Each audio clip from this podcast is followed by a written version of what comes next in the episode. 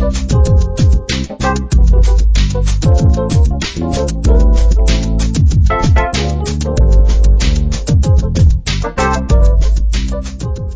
い、こんにちは、こんばんは。タコラジ第9回目のスタートとなります。この番組は私、おっさんゲーマーの鍋がお送りします。おっさんによるおっさんのためのゲーム系ポッドキャストとなっております。皆様もですね、通勤、通学、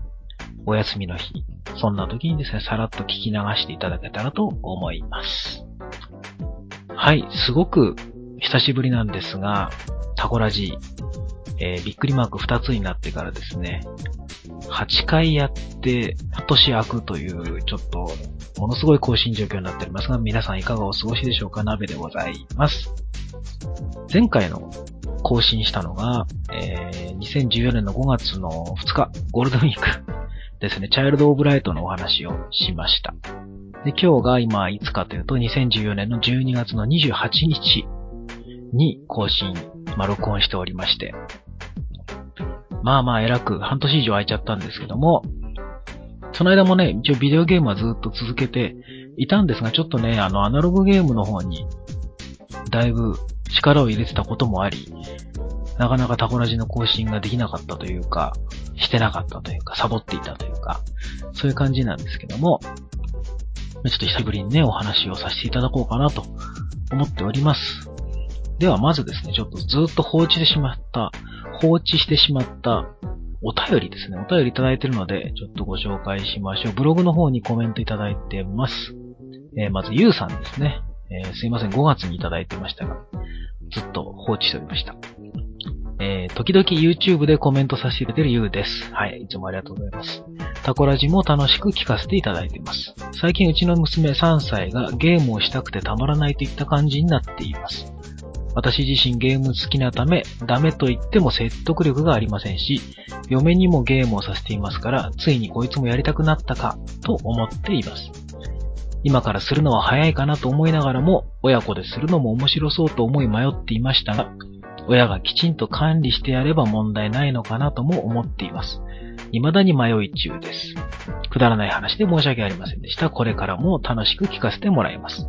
ちなみに娘はタコラジ聞いたり YouTube 見てると、タコちゃんの見るのと言って一緒に見てます。ということで、ゆうさんからコメントいただきました。ありがとうございます。娘さんね、タコちゃんのおじさんでございます。よろしくお願いします。今回はちょっと YouTube 版を上げるかどうか微妙なんですけども、またね、映像が必要な回にはちょっとぜひ、YouTube も上げたいなと思っています。お子さんのね、そのビデオゲームに触れさせるスタート時期っていうのはいつがいいのかっていうのは、私ちょっと子供になるとわかんないんですが、私他でやってるおっさんのブランチっていうね、ポッドキャスト、ビデオゲームとアナログゲーム混ぜこぜのやつなんですが、そちらで一緒にやってるですね、洋介さん。僕と嫁さんと息子とゲームとっていう、僕嫁むすっていうですね、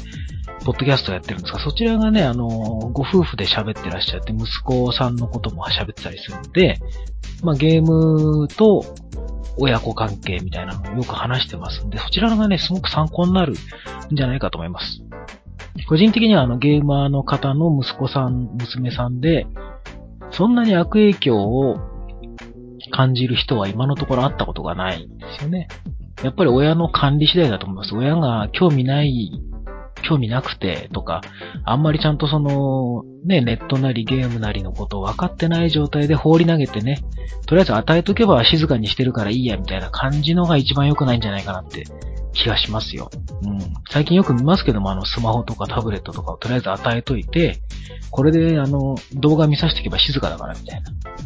それはね、あんま良くない気がしますね。ちゃんとロックしてあんのかなとかね、すごい気になっちゃう。ペアレンタルロックかけてあんのかなとか、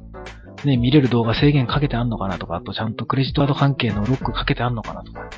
まあもちろんそれやってあるにしても、どんな操作からね、何に繋がるかわかんないですから。それこそお子さんにあんまり見せるべきではないようなものに繋がることもあるし、あと今の年代でその情報を入れるにはちょっと早いっていう情報が入っちゃうこともあるでしょうしね。なんかあんまり最新メディアだから便利だからって言って、子供にただなんで目から与えるっていうのはちょっと違うかなって気がします。うん、その点ね、私の周りの友人たちのお子さんたちは結構ちゃんとその、ビデオゲームなり、うん、ネットなりと、まあ、ちゃんとした付き合い方を、ね、親御さんがちゃんとしているように見えます。まだまだわからないですけどもね、これからその子供たちが大人になってどういう人になるかは誰にもわからないので、それが正しいかを間違ってるかとかっていうのはね、誰にも言えないと思いますけども、少なくとも親の方でやっぱ気を使ってあげるべきかなと思います。難しい話になっちゃいましたが、娘さんがタコラジの YouTube 見てくれて、ありがたいような、たまになんかゾンビ系の動画だったりとか残酷なのが映るので、その辺をですね、避けていただけるとありがたいかなと思います。ゆうさん、ありがとうございました。あともう一件ですね。ピッポさんという方からこれ10月にいただいてるんですが、すいません。2ヶ月放置しております。なべさんはじめまして、ピッポと言います。実は私タコラジ、びっくりマーク1個からのファンですが、今回初めてコメントします。ありがとうございます。長いことを聞いていただいて。さて、この9月4日に発売された話題のハードについてタコラジにて特集していただきたくコメントした次第です。発売前からディスティニー問題やバットマン発売中止など、日本では何かと不遇なハードではありますが、Xbox ファンとして今後どのようにしたら Xbox の良さが伝えていけるのか、またこんなところがダメだから知名度が低い、などなべさんが今 Xbox について思うことをタコラジで語っていただけたらと思っています。以前 Twitter にてタコラジはまだ終わっていないとおっしゃっていたので、これを機会に復活をしていただけたらと密かに期待しつつ気長に待ちたいと思います。最後にお体だけは大切に無理をなさらずということで、いろいろ気遣っていただいてありがとうございます。ピッポさん、お便りありがとうございます。はい。昔のタコラジから聞いていただけてありがたいんですけども、まあ、Xbox One ですよね。私も当然のごとく発売日に買いまして、嫁に、買うのとか言われながら、その前には PlayStation 4の発売の時に、買わないのって心配されるぐらいの、ね、ゲーマーですから、私。当然買うんだろうなと思われてたものが買わないとびっくりされ、買うとなったらそれはそれでびっくりされるっていうよくわからないことになってますけど、まあ Xbox One はね、当然のごとく買いまして、愛用してるわけなんですけれども、まあね、Xbox One は基本的にファンの人しか買わないハードだと思ってるんですが、私、どうでしょうね、皆さんは。Xbox One とプレステ4どっち買うのっていう話になった時に、多分、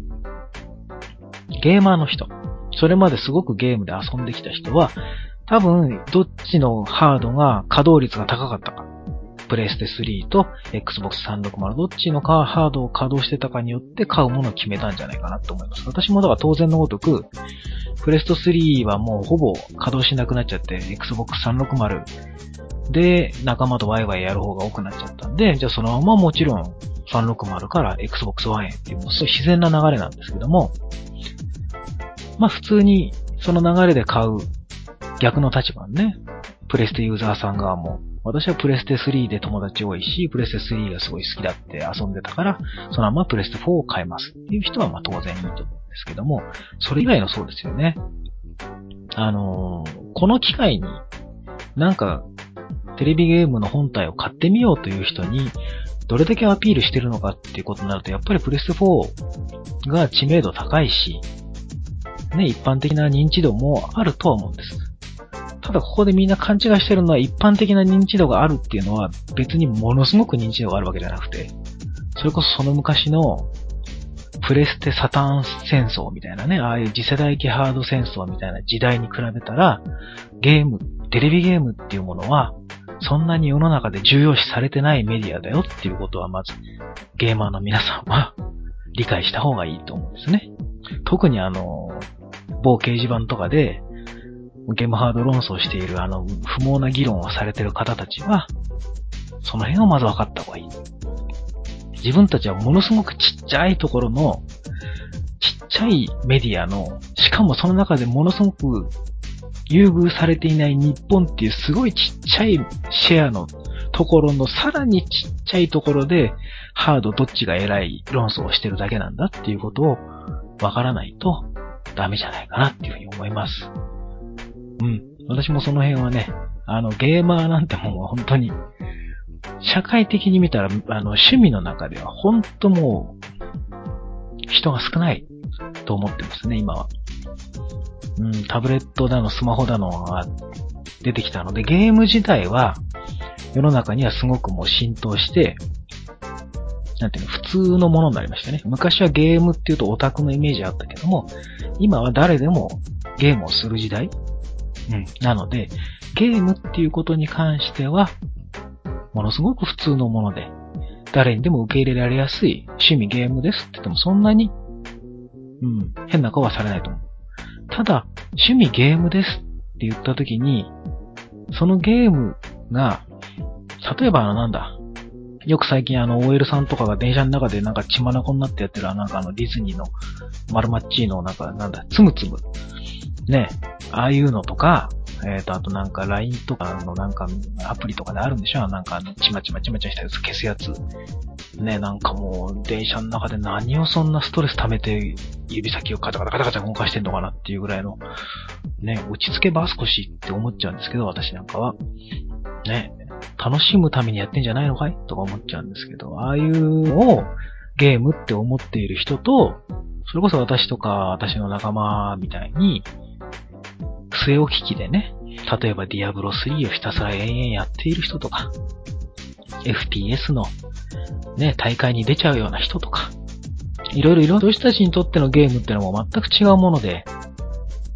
趣味ゲームっつってもね、もう全く分かれちゃってるわけですよ。そういう中で、新しいハードどっち買いますかみたいな話しても、まず買わないっていう人が多分ね、100に98人ぐらいだと思うんですよ。一般人でね、ゲーマーじゃない人含めてね。その中の2人ね、100人のうち2人のうちで、多分、Xbox One と、プレステ4と、どっち買いますかみたいな話になった時、今なんか勝手に Xbox、起動しちゃった。そういう話した時に、Xbox One を選ぶ人っていうのはその2人のうちでも、1人いないんじゃないかなっていう話ですよね。今このピボンって言ったのは、私が Xbox One って言ったもんだから、目の前の Xbox One が、Kinect で起動しちゃったんですよね。Xbox One Kinect がすごく良くなって、これせっかくだからキネクトの話しましょう。ちょっとピッポさんすいません。話がどんどん逸れていきますけど、Xbox One の素晴らしいとこね。まずいいや、PS4 の素晴らしいとこもいっぱいあると思うんですが、私ただ持ってないから、何が素晴らしいのかわかんないですけど、触った感じでは、コロラについてる、あれなんだ、タッチパネルは何の意味があるのかよくわかんないとか、そういうのは思うんですけど、まあ、基本的にゲーム機として、まあ、必要十分でいいと思うんですね。うん。だからそこは別に非難することでは何でもないんですけど、ただ私はそこに興味はあまり感じてないところと、あとコントローラーはやっぱ気に食わねっていうのがあるんで、Xbox 派なんですが、Xbox One のいいところだったんで、いくらでも言えるんですよ。Kinect ね。Kinect って、多分、いらないと思ってる人結構いるんですよ。それこそ Xbox ユーザーの中でも Kinect いらねっていう人結構いて、Kinect なしの Xbox One が発売されたなんていうのも、まあね、流れに乗ってしゃあないのかなって思う反面、Xbox 買うぐらいのユーザーなのになんでお前 Kinect してんだボケっていう、ほんと分かってねえなって思っちゃうんですね、私なんかね。あれね、ただ体を動かしてダンスゲームやるためのゲームだと思ってるでしょ、皆さん。キネクト。違うんですよ。キネクトのすごいところは、カメラの認識力でその動きを捉えるとかそういうことじゃなくて、まあ、実際カメラもすごいですけどね。前のキネクトに比べたら。どっちかって言ったらこのね、音声だと思うんですよ。音声システム。音声入力システムの素晴らしさ。まあ、さっきみたいに Xbox One っていうだけで電源が入ってみたりだとか、いろいろあるんですよ、音声コマンドが。それがね、結構便利なんですよね。うん。まあ、このままチャットに使ったりもできるし、当然。うん。なんだろうね、この、使い方がまだ分かってないんでしょうね。なんだろう、体感ゲームとかっていうようなデバイスとして捉えると、Kinect ってそんな使い道ないんじゃないって思う人多いと思うんですけど、要はその体感ゲームって思っているそのユーザー側の想像している範囲がすごく狭くて、単純に体を動かして実際にゲームをするんでしょうね。そんな疲れることやりたくないよみたいな、思いますよね。実際私もそう思います。実際に例えば FPS とかやるのに、なんか銃みたいなコントローラーを構えて部屋の中で実際にこう銃振ったりとか、それはそれで楽しいだろうけど長時間できないし、多分いずれはコントローラーでいいや椅子に座ってやろうってなると思うんです。ただそういう大げさなことじゃなくて、もっとゲームの中のすごいユーザーインターフェースの一つとしてね、自然にその音声入力だったりだとか、あと動きを捉えてくれることだったりとかっていうのが、全体の便利さをすごい上げてるんですよ。このKinectっていうのは。大げさなものがこうくっついてるから、どうしてもこうユーザー側も大げさに捉えがちですけど、実はそんな大げさなもんでもなんでもなくて、多分、いずれですよ。パソコンの世界がタブレットがもう今や駆逐してしまいかけているぐらいの勢いがあるわけじゃないですか。パソコンいらないよ、タブレットあればいいよみたいな人が出てくるぐらいに、ゲーム機にはもう当然のようにその音声入力とかカメラでプレイヤーを捉えるとかっていう機能は今後当然つくんじゃないかなって思ってるんですよ。なんでかって言ったらすごく便利だから。実際に使ってみないとこれはわからないので、いくら喋っても伝わらないかもしれませんが、ちょっとしたことでね、この音声でできる、あとカメラでこれね、本当今までXbox のストアのコードとかね、金額のコードとかああいうのっていちいちこう入力してたじゃないですか、数字とかアルファベットを。今回なんて言うんでしたっけ、バーコードみたいなやつ。なんとかコードってやつをカメラに見せれば一瞬で登録してくれるんですよ。その一瞬って言ってもほんと早くて、結構みんなね、ビビって、速さにビビったツイートが結構一時期出ましたけども、カメラに向けたか向けてないかぐらいの反応でもう撮れちゃうんですよね、それが。このカメラすごい上出来で、前のキネクトではできなかったことが多分いっぱいできるんですよ。個人的にはね、鉄器ね。鉄器もう一回出してくんねえかな、加藤さんっていう。360の時の鉄器はちょっと正直言って無理があったけど、今回はできるかも。さっきまで言ってたことと話がね、違うじゃねえかと思うかもしれないけど、体を動かすだけがキネクトの使い道じゃないと言っといてなんなんですけど、鉄器もう一回いけんじゃねえかなっていうぐらいの細かいことができますね。指の形まで、指1本なのか2本なのかまでわかるし、あとカメラで見ても本当に綺麗にね、映ってるんですよ、こっち側が。で、床の認識とか、画面の中でどこが床なのかとかっていうのをきっちり色分けして認識してくれたりとかね。すごいんですよ、このカメラ。音声もいいし、で、ちっちゃいし、首振ったりしないし。もうね、なんでこんな便利なものを外して買う人がいるのかっていうぐらいに、すごい便利です。あと、ログインも、画面の前に座って、Xbox って言うでしょ？そうすると起動して、で、Kinectがカメラで私のことを捉えてくれて、勝手にログインしてくれるんですよ。こんな便利だね、システム。もう外せないですよ。何するにも便利。なので、ピッポさんの話に戻るとね、なんでこのハードが今日本で売れてないのかっていう話ですよ。で、なんとなく皆さん、こんなに日本で要は PS4 一人勝ちみたいな報道がされてて、実際に、ゲームサイトとかも PS4 寄りのね、報道が多かったりだとか、あと PS4 でしか出ないゲームがあるとか、実際にはXbox One でも出るのに PS4 って書いてあるようなゲームが多かったりとかね、某ファミ通とかですよ。某ついてもう意味ねえか。あそことか結構変調したね、広告をしたりしてるなんて言われたりしますけども、実際のとこはわかんないけど、そういうのも目につくしね。なんでこんなことになってんのかとは思いますけども、本当にね、良さが伝わってないんですよ。Xbox One。で、実際海外だと、最初確かに PS4 がすごく勢いが良くて、でもね、そんなに体勢で見たら、ちょっと追っかけてる感じではあるものの、Xbox One 決して負けてなかったんですよね。それが日本でボロ負けっていうか、まあ日本で誰も注目してないんじゃないかぐらいの感じになり、ね。でも海外では今ね、このホリデーシーズン入って、えらい売れてますよね、Xbox One。今だから結構ね、ちょっと、データでお見せした方がいいのかな。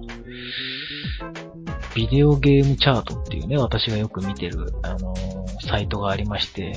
そこはね、毎週毎週の世界規模でのハードの売り上げが出てるんですよ。まあ、あくまでゲームサイトだからどこまで信用していいのかっていうのはありますけど、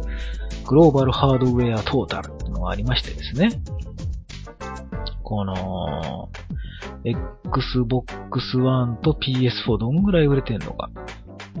ハードウェアチャート。PS4 は、北米で、この10月の13日付のやつでですね、25万5000台売れてるんですね。で、ヨーロッパで31万台売れていると。で、Xbox One は北米で32万台売れて、ヨーロッパで15万台。対してですよ。日本ね。日本では、PS4 は6万5000台売れました。このホリデーシーズン。Xbox One は833台ですってね。どういうことですか、これ。今回この Xbox One が全世界規模でもちょっと遅れを取ったように見られてるのは、ヨーロッパがでかいと思うんですよ。しかも去年の11月の22でしたっけ、ローンチした時ね、北米とかでローンチした時に、一部北欧だとかヨーロッパで結構売られなかった地域が多かったんですよ。多分その辺でやっぱね、遅れを取っちゃったのはあるとは思うんですね。でもその後結構盛り返して、特にアメリカ、北米地域ではもう、最近なんかね、追い抜いてきてるんですよね、結構。Xbox One。やっぱり Xbox 信者というか、Xbox ユーザーが戻ってきてる。あと、北米では、未だに Xbox 360がすごい人気があって、売れ続けてるんですよ。だからね、最初の頃ね、移行してなかったんですよね、Xbox One に。私が思うにね。360で十分まだまだ遊べるっていうことで、360大好きな人がいて。うん。で、その人たちも徐々にこうやっぱり戻ってきてるっていうか、そろそろ Xbox One 行きましょうかみたいな感じのところも出てきてんじゃないかななんて私は勝手に思ってますけども。うん。とにかく日本で売れてないっていうのはもう明らか。で、これ売れてない理由は、多分に PS4 が先行したっていうところと、日本マイクロソフトさんのいまいち見えてこない戦略ね。うん、私もXbox One の発表会とかに招待のやつ当たって行ったりして、潜水さんとかね、お話聞いたりもしましたけども、いまいちこうなんか閉じた世界でやってるというか、ファンを大事にしているのはいいんですけど、まあ、決してでもファンを大事にしてる感じでもないかな。公式のツイッターとかでもね、こう、いろいろ質問してもまあ、お決まりの反応しか返ってこないし、なんかもっといっぱいできるようなことはある気がするんですけど、ね、逆になんか、やっちゃいけないのかっていう気はしてきますよね。なんかもしかしたら北米の本部からね、日本ではなんかもう自由にやるなみたいなこと言われてんじゃねえかぐらいの感じがするぐらいに、軽視されてるというかね、もうダウンロード版が発売されるのかどうかもわからなかったりとか、ちょろっと発売されてみたり、突然ね、そんなんでユーザーが増えるわけあるかボケっていう話なんですけども、ハードとしてはすごくいいハードです。で、実際、海外ではもうユーザーは PS4 と Xbox One でほぼ半々ぐらいの感じに近づきつつある。まだまだね、やっぱ先行してる PS4 の分があるので、シェア全体の割合からするとやっぱ PS4 が今半分ぐらいいっちゃってるんですよね。うん。で、それに対して残りを Xbox One と Wii U で分けてる感じで、まあ Xbox One の方がまあ少し上と。いう感じありますが、ここのところの追い上げで、これもだいぶ差が縮まるんじゃないかなと。個人的にはユーザーの多さってあんま気にしてなくて、北米地域でそこそこ売れてるんであれば、オンライン対戦するには全然困んないんですよね。国内のユーザーがどんだけいるかなんて別に考えなくていいと思ってるんですよ。私みたいな人はね。周りにもう Xbox One 持ってて、いつも遊ぶメンバーってのが、まあ大体声かければほら、10人近くはバッと集まるような環境がある人が、全然気にしなくていいと思うんですよ。その Xbox One を買うべきなのか PS4 を買うべきなのかっていうので、好きな方買えばいいと思うんですよ。ただ、基本的にオンラインをやらないとか、あと、なんだろう、国内で発売されるゲームを優先したい人。ね。あと、やっぱり、日本でシェアが高い方がいいっていう、その辺の人は絶対 PS4 を買った方がいいと思います。あと、初めて今回、ゲーム機を買うっていう人は PS4 でいいと思います、正直なところ。ここで無理してね、Xbox One を進めても、楽しんでもらえる自信はありますけどね、ソフト的にね。ただ、安定感っていう意味では、少なくとも日本国内での安心感という意味では、PS4 をおすすめしてもいいんじゃないかなと思ってます。これは正直な気持ち。ただ、ゲームをね、すごくやりたい。面白いゲームをやりたい。そして、最新の機能を全部使いこなしてみたいとか。あとなんかちょっととんがったへんてこりんなゲームやりたいとか。いう人は Xbox One でも全然いいでしょう。むしろ私と一緒に遊びましょうっていう感じですね。フレンド申請とかしていただければ、全然一緒にやりますよ。今も、だいたい毎週火曜の夜は、仲間内で集まって BF4 だの、最近だとグランドセフトオートのオンラインをやったりとか、あとヘイローなんかやった時もあるし、今、ディアブロ組もいるしね。まあ、いろんなのが常に立ち上がってる感じで、仲間内ではワイワイやってるので、そこにどんどん入ってもらうのは構わないです。ただ、うちら海外版のソフトだろうがなんだろうが買うっていう姿勢でいるので、あんまりね、その辺のところ得意じゃない、やっぱりある程度カジュアルな感じで行きたいっていう人はやっぱ PS4 の方がよろしいんじゃないですかっていうお話ですね。はい。ちょっと脱線が過ぎましたけれども、Xbox One、すごくいいハードなので、ぜひぜひ、興味ある方はね、ちょっと手を出してみてほしいなと思いますが、ゲーマーじゃない方にはおすすめしません。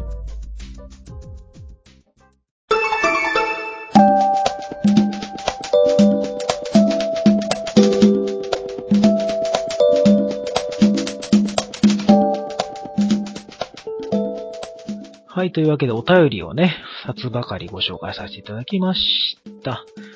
今回は何のお話しようかなーってちょっと考えてたんですけども、ずっとね、いろいろ話したいゲームってのはあって、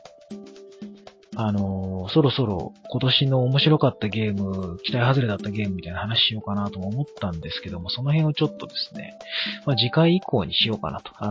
ゲームの、今年のゲーム業界の重大ニュースみたいなのがね、多分ファミ通あたりで、まとめて出てくるはずなんで、あと各サイトでね、まとめて出てくるはずなんで、それをもうちょっと見ながら、なので私忘れちゃってるんで、どれが今年のゲームだったのかとか、ね、Steam のゲームも結構前半はやってて、その兼ね合いもあるので、ちょっとね、わけわかんなくなってるんですけども、なのでその辺のところはちょっと、また次回以降お話できればいいかなと思います。で、今日は何の話かというと、ちょっと最近やってて面白いなと思うゲームが、ございまして。Xbox One のゲームもね、もう9月に国内発売されてから死ぬほど買いまして、今実際何持ってんのかがよくわからないぐらいのことになってるんですけども、ざっくり見て何があるの？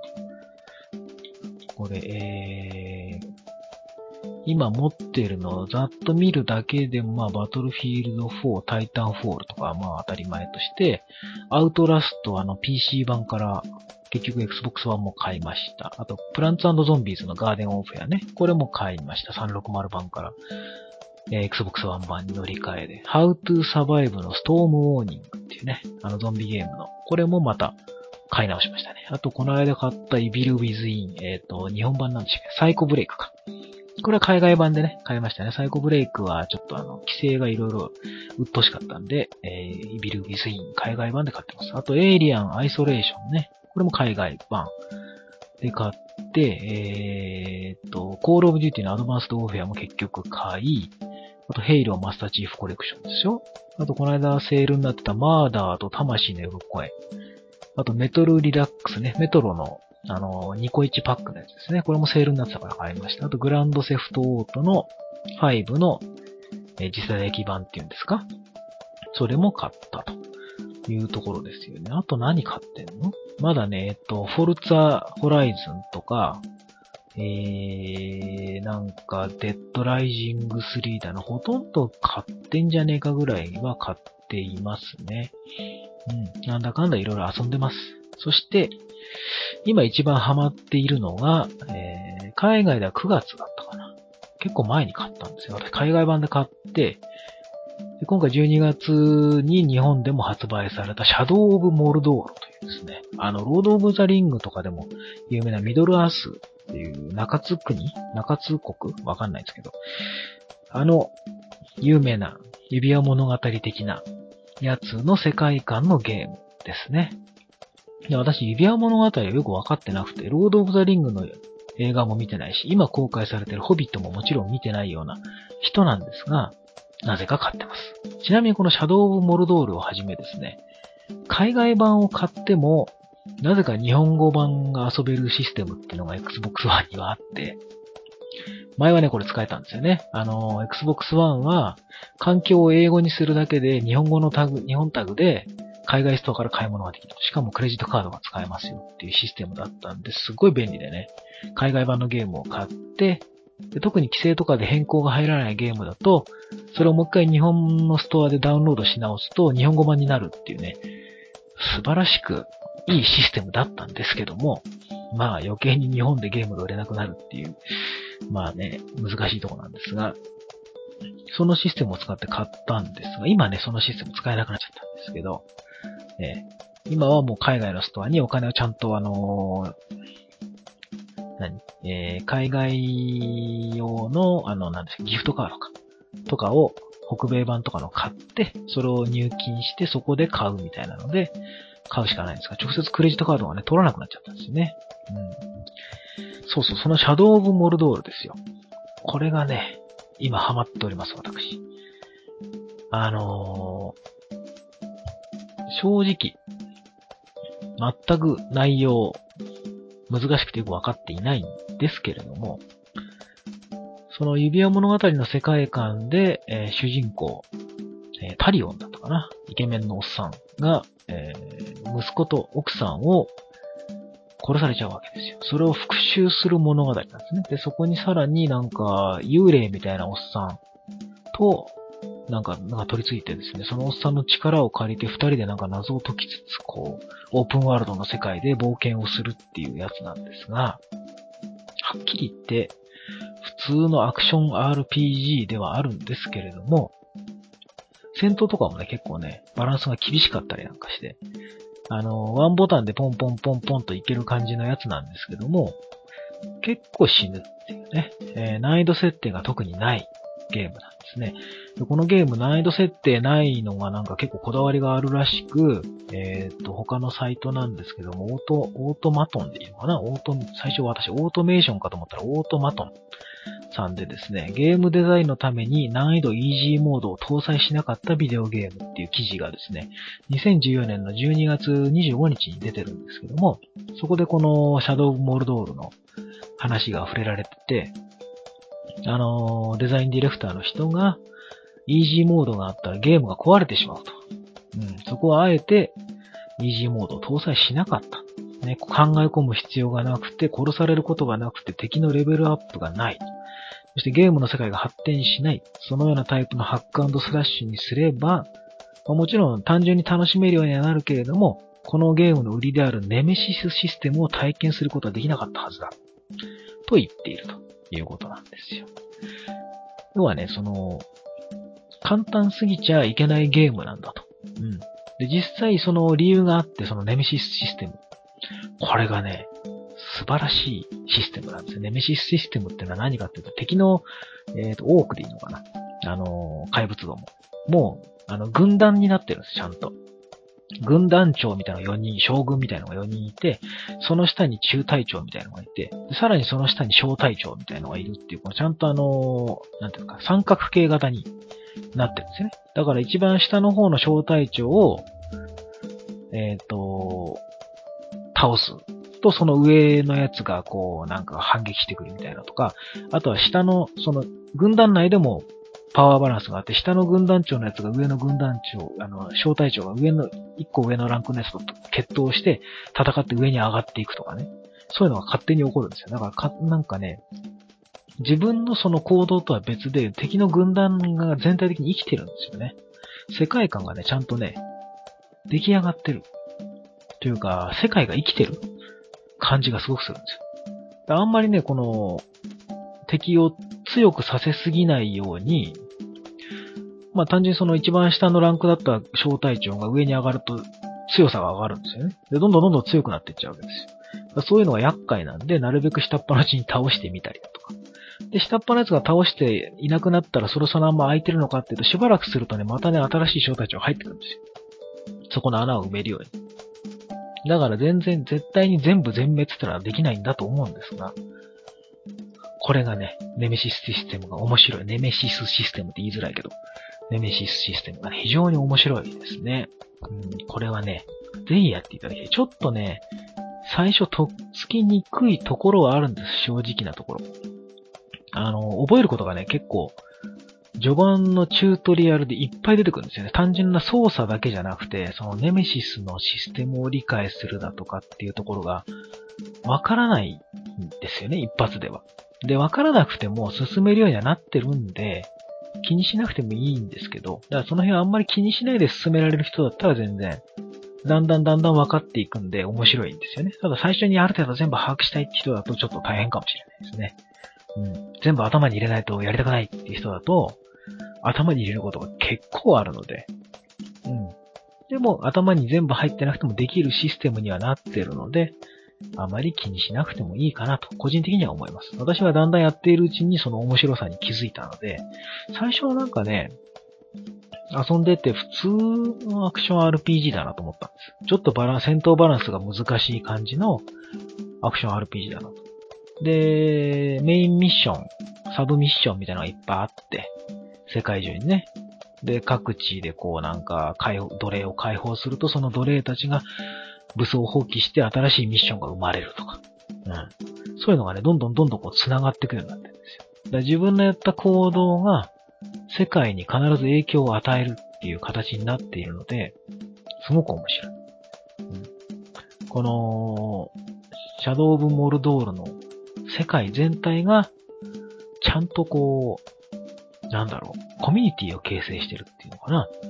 で、自分の人間側もちゃんと反乱軍みたいなのがいて、そいつらと関わりながらミッションをこなしていくと。敵側も、敵側で、いろいろと軍団長、小隊長の小競り合いだとか、あそことあそこはライバルだから、その A と B さんは A と B っていうそのオーク同士をぶつけると、逃げるやつがいたりだとか。オークごとにね、ちゃんとね、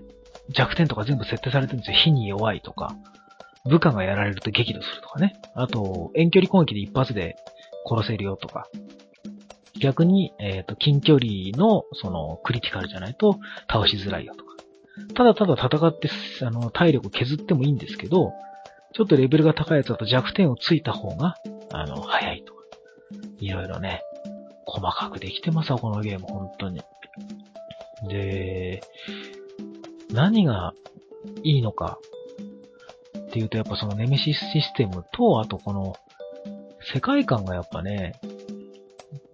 ド直球のダークファンタジーって言うんですかね。私この、指輪物語自体を見ていない人間なので、あまり細かいことはわからないんですけども、それでもなんかすごい世界がね、細かくできてて、あいつは出てきました。なんか変なちっちゃいさ、目のでっかい、なんていうんですかね、剥げ上がった細いゴラム？あれはなんか指輪物語の CM とかで見たような気がするんですけど、あいつも出てくるんですよね。だそういうね、指輪物語知ってる人だったらまたさらに楽しめるだろうし、あと朝繰りみたいな、ああいうなんですか、オープンワールドの中でこういろんな細かいミッションしつつ、収集品を集めていくみたいなのが好きな人はもう一個ずつ潰していけばいいだろうし、とにかく結構ね、遊び方が自由ですよ。私なんかは本当にストーリーを追っかけるよりも、その軍団長の流れがどうなっていくのが気になって、小隊長を潰してみたりだとか、あとなんか小隊長を寝返らせるとかね。そいつを上に行かせて軍団を指揮させるみたいなのとか、いろんな要素があるんで、キャラクター、主人公のね、レベルアップみたいのは特になくて、スキルアップとかアビリティみたいなやつで戦っていくんですけども、正直敵に囲まれちゃうと勝てないんですよね。なのでなるべくステルスで近づいてちょっとずつ敵を減らしてとか、あとはもうあえてその敵のボスだけを倒すとか、なんかいろんな方法でその能力はね、手に入るので、なかなか遊びの幅も広いです。正直、ここまで期待してなかったんですけど、やってみたら意外と面白かったゲームって感じですかね。特にこの年末へ来てですね、今多分ほとんどの人がグランドセフトオートだの、あとドラゴンエイジインクイジションっていうね、大物 RPG が出てますし、そっちも評価が高いので、そっちに目がいってる人も多いんでしょうが、ぜひね、このシャドウ・オブ・モルドール、ちょっとでも気になる方は手を出してみても絶対損はしないと思います。おっさんからのおすすめです、これ。で、私まだクリアしてないので、実際8時間ぐらいのプレイ時間でストーリーモード進行が 20% って書いてあるんですね。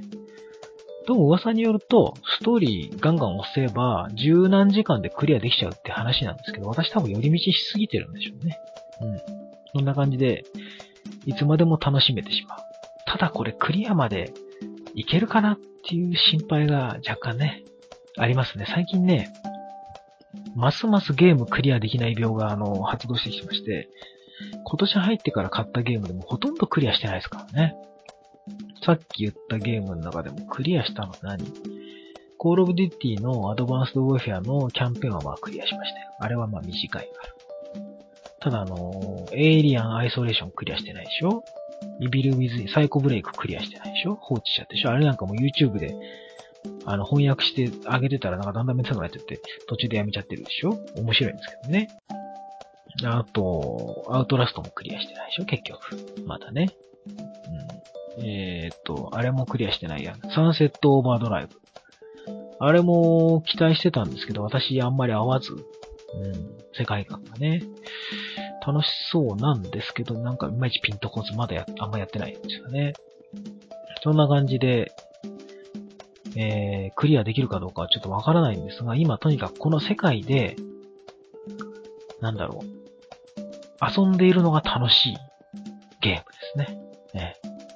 もうこの世界にいていろんなことをこう自分なりの目標を持って遊ぶことが楽しいっていうゲームかなと思ってます。はい。短めですが今回のおすすめは、シャドウ・オブ・モルドールですね。ぜひ皆さんも、たまにはこういう重厚なファンタジーに触れてみてはいかがでしょうか。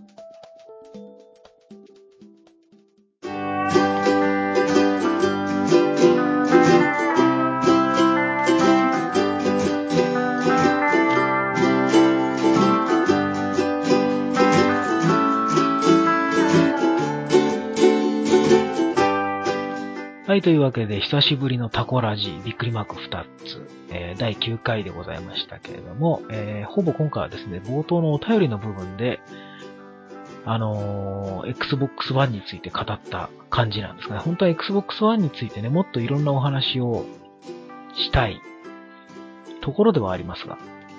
まあね、Xbox One に関しても本当ユーザーの皆さんが、支えている。360の時以上に支えている感じがしますね。ツイッターなんかを見てても、すごくね、前向きな発言をいっぱいして、こう、ユーザーを増やそうみたいな感じの人とか、あと、いろんなね、細かい便利機能がいっぱいあるんですよ。それをただ公式さんであんまり発表してないので、まあ発表してるんですけど、広く伝わってないんで、もっと本当はね、公式のツイッターとかで、そういうなんか雑学的な、ちょっとした便利なことね。をもっとツイートしたらどうですかって私提案したんですけども、検討してきますって言ったっきり、まあ何の反応もないので、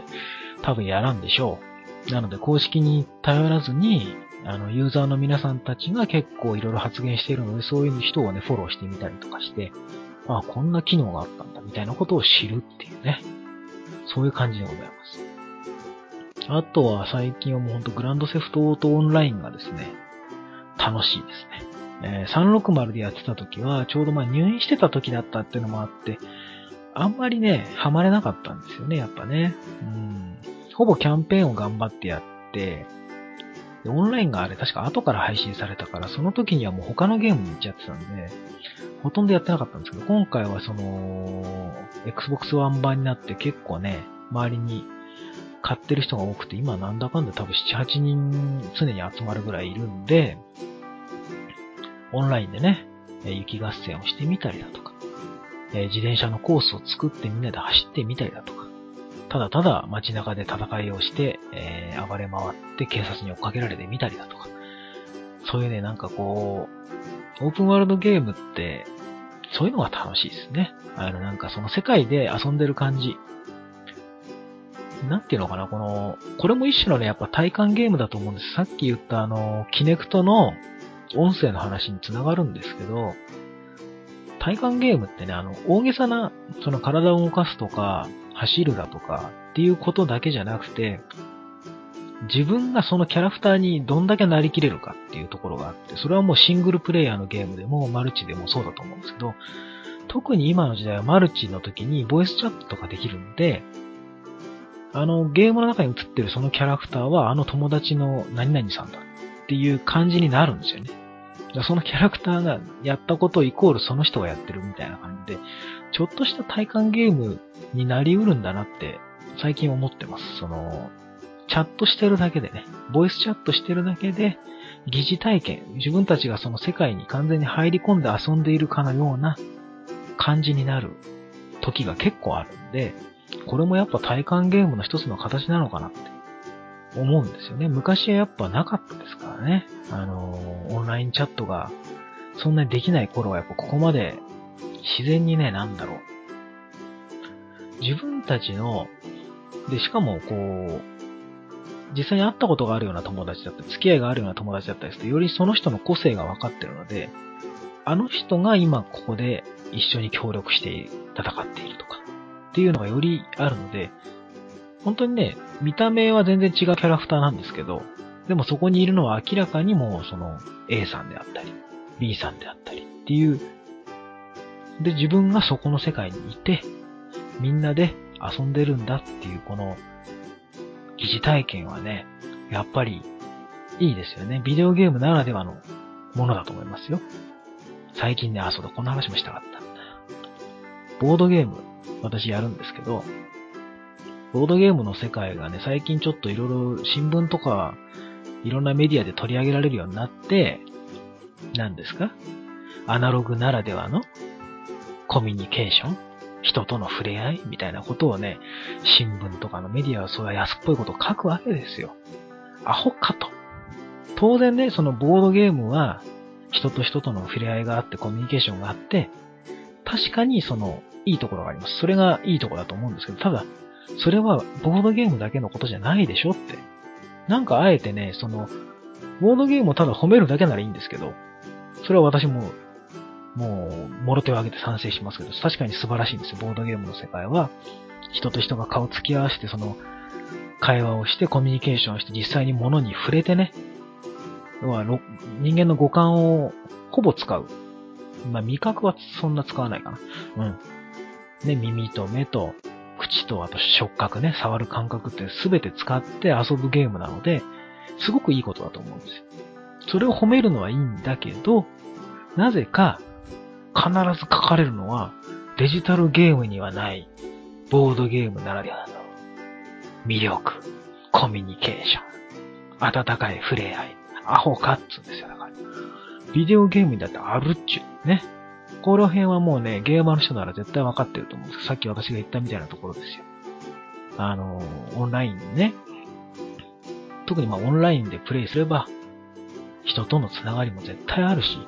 逆に言えばそういうところをちゃんと重視できない人は、空気読めないプレイヤーとしてモンハンとかのね、お子ちゃまがなんか厄介なことするとかって未だに話題になってるでしょ。だからね、そういうのをちゃんと教えてあげなきゃダメなんですよ、親が。ねえ。親なり、大人が、ちゃんとそういう礼儀は、アナログの世界、ね、現実の世界だけじゃなくてデジタルの世界だってちゃんとそういうのはしなきゃいけないんだよとか、そういうの教えないで、で、またこう、ほら、ビデオゲームにはないアナログだけのコミュニケーション、温かさみたいなこと書くから、ビデオゲームってのはそういうもんなんだみたいな悪いイメージがつくし、ね、確かに我々がやってることはお互いの友達のキャラをね、車で引いてみたりだとか、ね、いきなりロケットランチャーを打ち込んでくるやつがいたりだとか、そういうなんかもうアホなことやってますけども、でもそれもコミュニケーションなんですよ、僕らにとってはね。うん。分かった上でやってますからね。それをいきなり知らない人が入ってきてやったらただのプレイヤーキルで PK 野郎で、バンされますけど、みんな、コミュニケーションが取れた状態でやるそういう悪ふざけっていうのは決してその悪いことではないと思ってるんですよ。何事もね、ちゃんと理解し合えた上でやるのか、それができてない状態でやるのかでは物事っていうのは全く結果が変わりますよって。だからそのもの自体が悪いいいではなくて、ちゃんと人がいいのか悪いのかとかね、コミュニケーションの取り方がいいのか悪いのかっていうところまで突っ込まないで、もういかにもお年寄りたちに受けそうな記事を書く新聞とかはほんと嫌い。ね。だから、ビデオゲームの世界にもコミュニケーションはあるし、友情みたいなものも生まれるし、それで結婚する人だっているし、ね。ちゃんとうまく付き合えば、デジタルだろうがアナログだろうが関係ねえんだぞっていうことをアナログ文化のね、新聞の方たちも理解していただきたい。そんなこったからデジタル文化のネットに負けちゃうんじゃないですかと一言付け加えておきましょう。はい。じゃあ今回のタコラジはね、文句ばっかりになっちゃいましたけど、この辺で終わろうと思います。久しぶりに復活しましたんで、またコメントなりですね、いただけたら嬉しいです。ブログの方にいただくか、もしくはメールフォームございますので、そちらにくださいませ。次回いつやるのか、とりあえず年明けぐらいにですね、2014年を振り返るような、ことは軽くしたいですね。うん。そのつもりでおります。またたまには更新していこうかなと思います。あと他にやっている番組が今のところおっさんのブランチというですね、ビデオゲーム、ボードゲームについてごちゃ混ぜで話す、陽介さんとタコジさんと一緒に話しています。今年はね、そちらの企画でボードゲームの祭典、ゲームマーケットに出展したりなんていうこともありまして、なかなか楽しくやらせてもらってます。あと他にもいくつかね、やってるのはあるんですけど、ほぼ停止状態ですので、すいませんと。あともう一個ね、最近始めたんですよ。全く告知してませんけど、そちらも、気づいた方は聞いていただけたらいいかなと思います。はい。というわけで、タコラジ第9回はこの辺で終わりたいと思います。最後まで聞いていただいてありがとうございました。